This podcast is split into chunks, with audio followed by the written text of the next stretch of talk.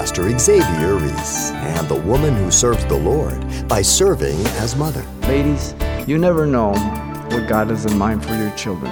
You are being used by God to mold, shape, and prepare them for the will and purposes of God.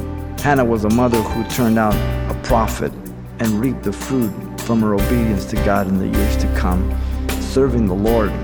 Ladies, your children are your greatest investment in life.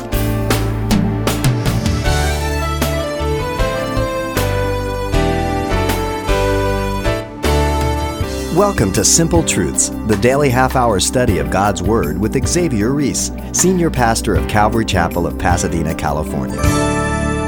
There may not be a greater heartache than for a woman to have the heart of a mother, the desire to nurture and love a young life, but not have a child. It grips your heart to see the tears of a woman who wants to be a mother so badly, yet this was the circumstance for Hannah, who eventually would become the mother of the prophet Samuel. Pastor Xavier opens to the Old Testament book of 1 Samuel, where we discover a mother who finds an even greater joy in the will and purposes of the Lord. Let's listen. 1 Samuel chapter 1, the message is entitled Hannah, Wife and Mother. Hannah was um, married to a man named Elkanah. Hannah was one of two wives in verse 2. The name of the one, Penina, which means coral. The woman Hannah was the other wife. Her name means grace, gracious gift, and she had no children. Barrenness, as you know, was a mark of shame and a sign of being in disfavor with God in the Old Testament and biblical times.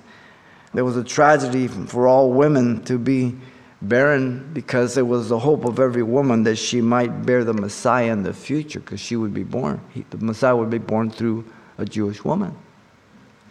Now, notice in verse 3 through 5, the condition of Hannah would not go away by the favoritism that her husband was giving her. Elkanah went up yearly to Shiloh to worship, to sacrifice. Elkanah would always give to Penina and her children a portion of the sacrifice, verse 4 tells us. And in verse 5, Hannah's portion was always double than Penina's. So Elkanah demonstrated his favorite position of her as well as his greater love. She couldn't substitute the double portion for being a mother. Penina went out of her way to um, provoke Hannah severely in order to make her miserable, indicating anger and indignation, causing her to rage. Penina's motive was malicious because the Lord had closed up her womb, being unsympathetic and uncompassionate, knowing she would only humiliate and shame her even more in verse 6. Hannah's afflictions caused her much suffering. Notice, secondly, comes Hannah's petition in verse 8. The petition of Hannah was in view of her husband being insensitive. Am I not better to you than ten sons? I am sure she said under her breath, No, stupid. How can you compare them? A love for your children to a love to your husband? Two different loves. They're not in competition, it's just two different loves. Look at verse 9. She arose after worship and sacrificed it as Eli sat on the seat by the doorpost of the tabernacle. So here's Eli in the background. The tabernacle's put up. There he is. And in verse 10, she was in bitterness of soul and she prayed to the Lord and wept in anguish. The priest is there, he's necessary, but she's not worshiping the priest. She's not putting her trust in the priest. She understands what his function is. Her bitterness of soul affecting her emotions caused her feelings to cloud her ability to fix on the Lord. But now, being open to the Lord and His will, entered into a meaningful interaction with the Lord. Her prayer was accompanied with a vow to the Lord of hosts. Her prayer was very specific. Notice that God would give her a man child in verse 11. Her promise was that she would give him back all the days of his life and no razor would come upon him. Verse 11 at the end there. That means there was a Nazarite vow for life, even to Samson and John the Baptist. You find that Nazarite vow in the book of Numbers, chapter 6. Now, notice in verse 12 through 18, the petition of Hannah was misunderstood by Eli the priest. And he thought she was drunk because her lips were moving, but no sound was coming out of them because she was speaking in her heart. Hannah told Eli not to think of her as a woman of Belial, Satan, the devil, but a woman who, out of the abundance of her complaint and grief, had spoken to God. You see, she received Eli's blessing after he was corrected. Eli proclaimed God's peace over her, notice in verse 17, and that her petition might be granted. It was not a promise that it would come to pass, but just a blessing that it might be granted. God is sovereign. Hannah left with her face no longer sad. Look at 18. This is truly the work of God by His Spirit, for her circumstances had not changed at all. What had changed? Listen carefully. Her heart. All that had changed was her heart. The conditions had not changed at this point. See, Hannah's afflictions drove her to a position that aligned her with the will and the purposes of God. Third comes the um, acquisition of Hannah.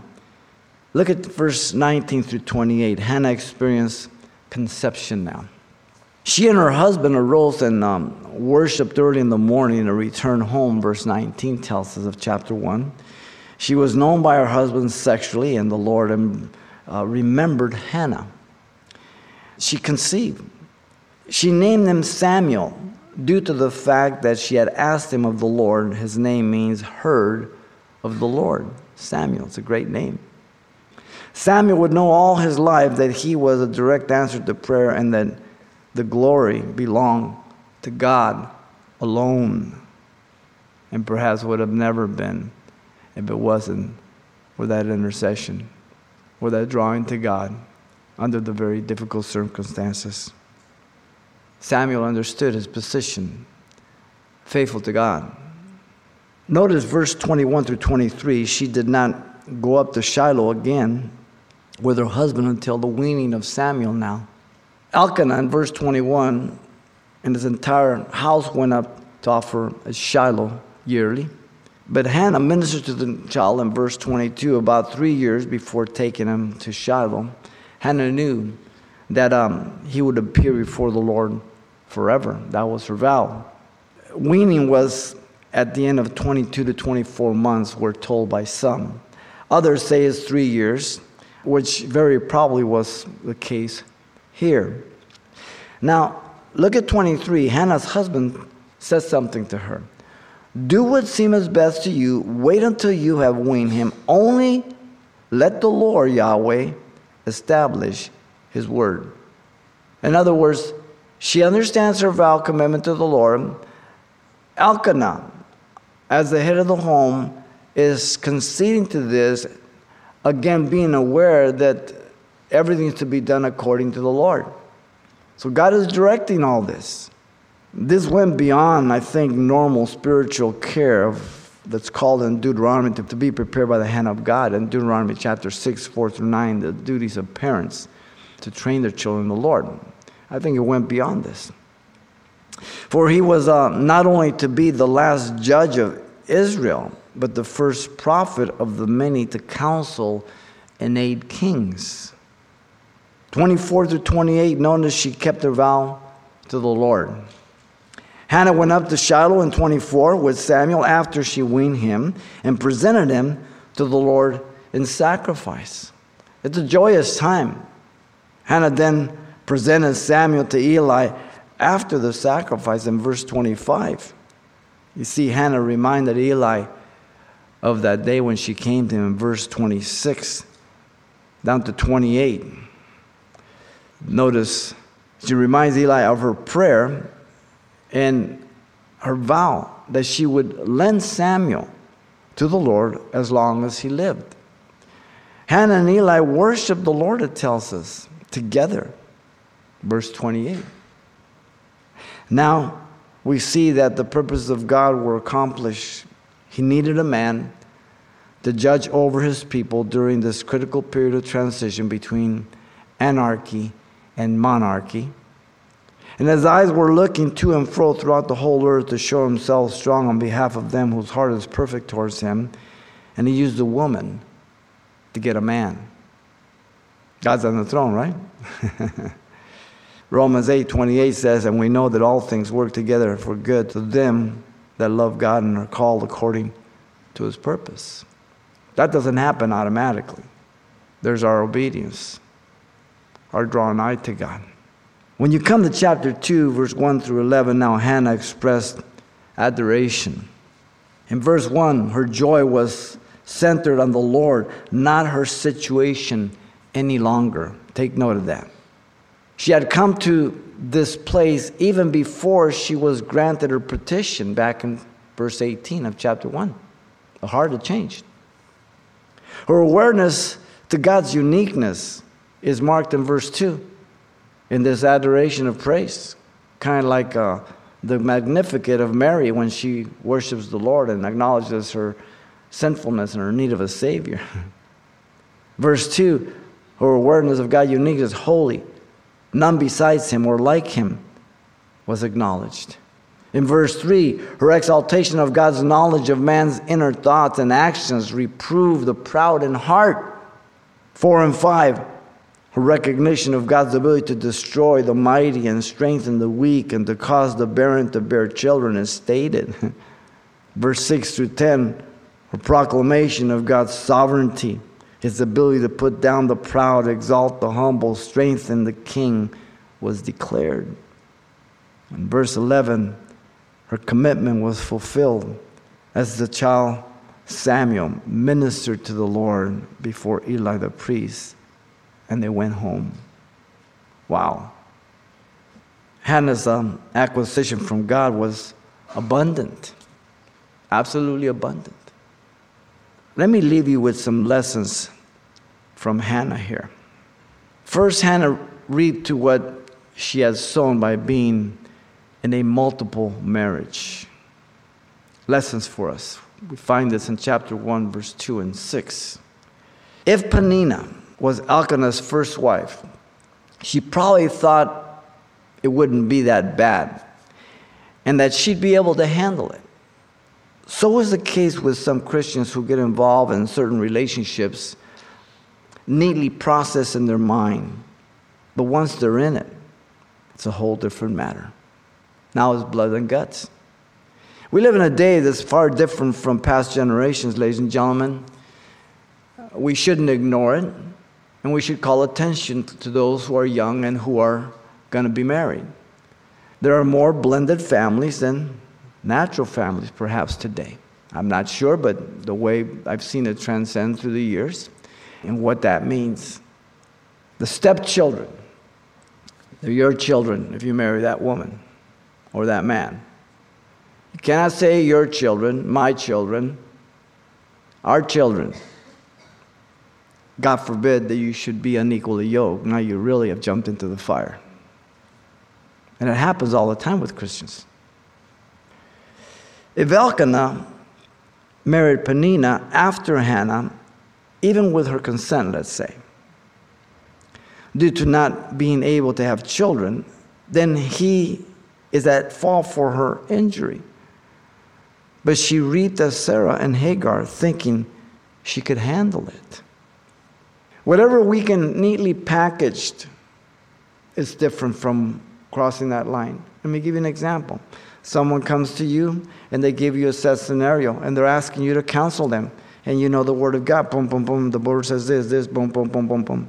Doesn't, doesn't affect you emotionally. Doesn't make your gut turn. Doesn't make your heart skip a beat. But then you find yourself in the same circumstance and they give you the same counsel. Now it's a whole different thing. Because now you've crossed that line. You're in reality now. Again, God is able if we are willing. So the failure is not in God. The impossibility or inability is not in God, but in man. It's always on us.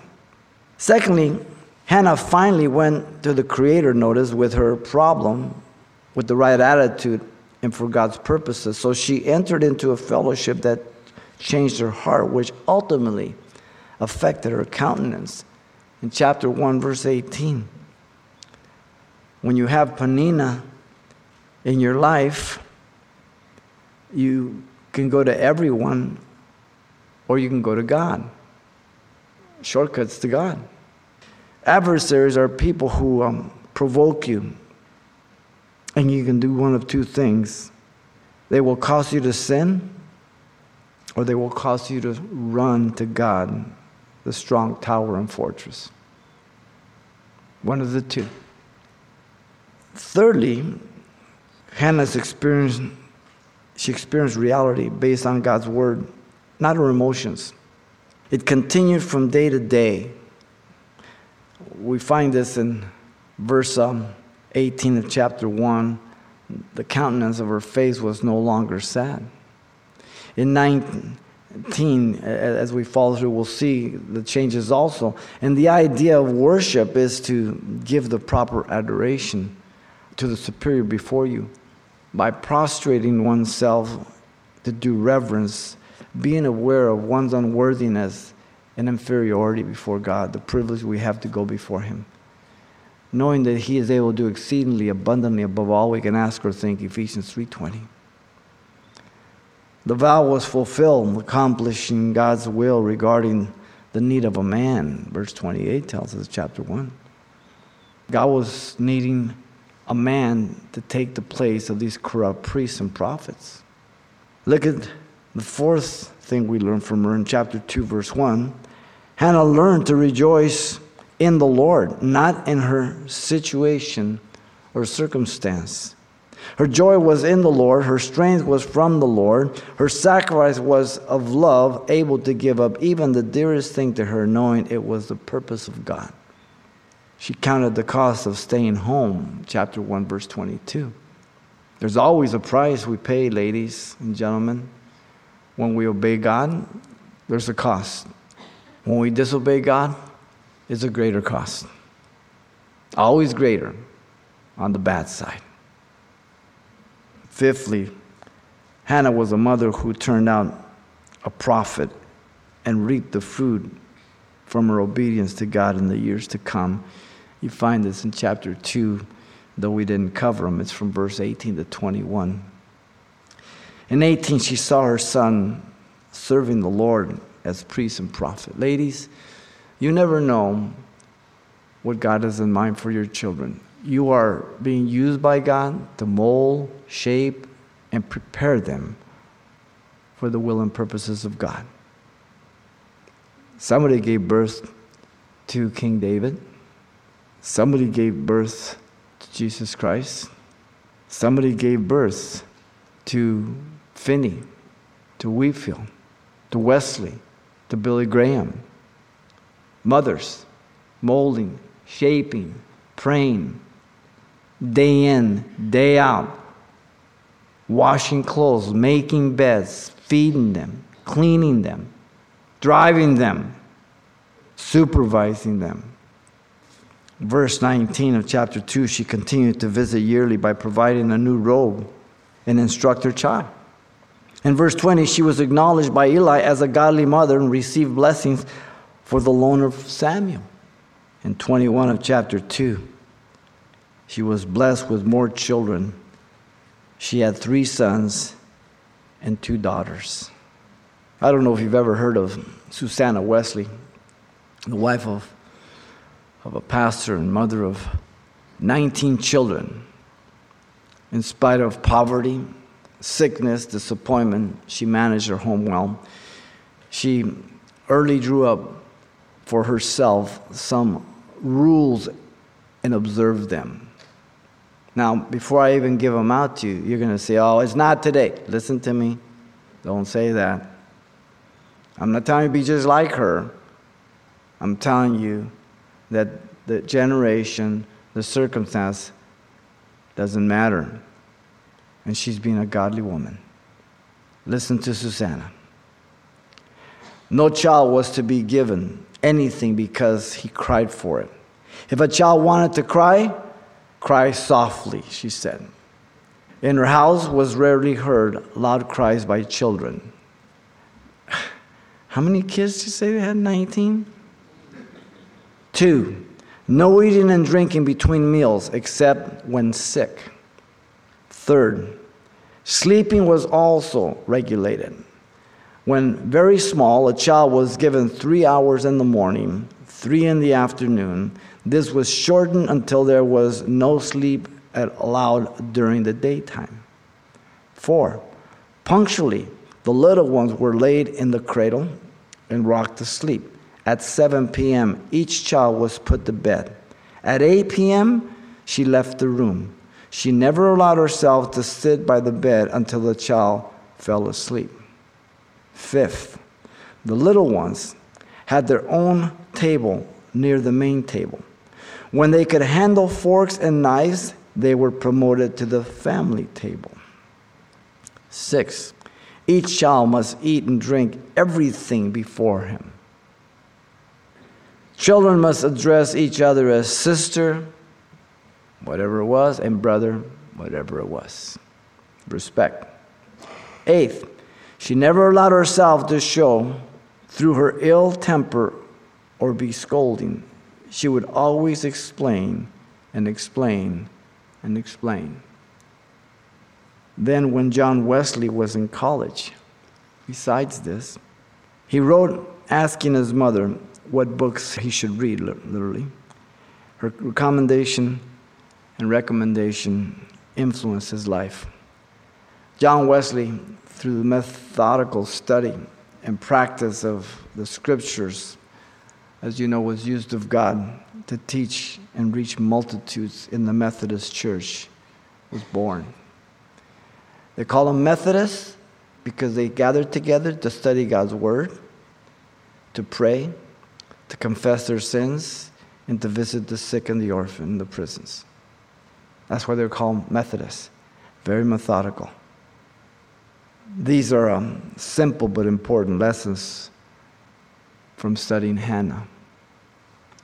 And they will pay great dividends. But it's beyond feelings or emotions. It has to do everything with obedience and trusting God. So the story of Hannah that unfolded for us in these three movements is certainly great in giving us lessons of God's sovereignty, His wisdom, and faithfulness on one side. But equally on the other side, lessons on the obedience and commitment of each of us to the purpose and the will of God. Hannah's affliction caused her much suffering. There's no getting around it. Hannah's afflictions drove her to a petition that aligned her with the will and purposes of God. And Hannah's acquisition from God was abundant. Give him Samuel and other children. All this is no accident. All of this is recorded for your learning and mine, that our eyes would be upon the Lord and we will walk with him. And so, ladies, I commend you for being godly mothers and wives. Your children are your greatest investment in life. They are the highest dividends paid, not the stock market, not your home, not the car you drive, not the clothes you wear, not the jewelry you have, but your children. Simple. God is so good to us. Pastor Xavier Reese, closing today with some thoughts on motherhood for this Mother's Day, drawing some encouragement from the simple truths unfolded in 1 Samuel. Now, the title of today's message is Hannah, a Wife and Mother, and is available on CD for just $4. And by the way, everything we shared the last time we were together will be included as well. So it makes a convenient way to study the message more in depth and then pass on to someone else you know. The title to ask for once more is Hannah, a Wife and Mother. Or just mention today's date when you get in touch. You can request your copy by writing Simple Truths, 2200 East Colorado Boulevard, Pasadena, California, 91107. Or to make your request by phone, call 800 926 1485. Again, that's 800 926 1485. Or the address once again is Simple Truths, 2200 East Colorado Boulevard, Pasadena, California, 91107. And thanks for mentioning the call letters of this station when you get in touch. This helps us track the effectiveness of this ministry in your area. And then join us for more Simple Truths next time with Pastor Xavier Reese.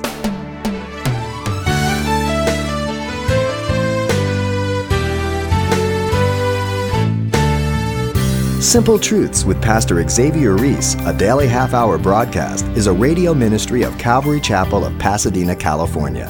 www.calvarychapelpasadena.com.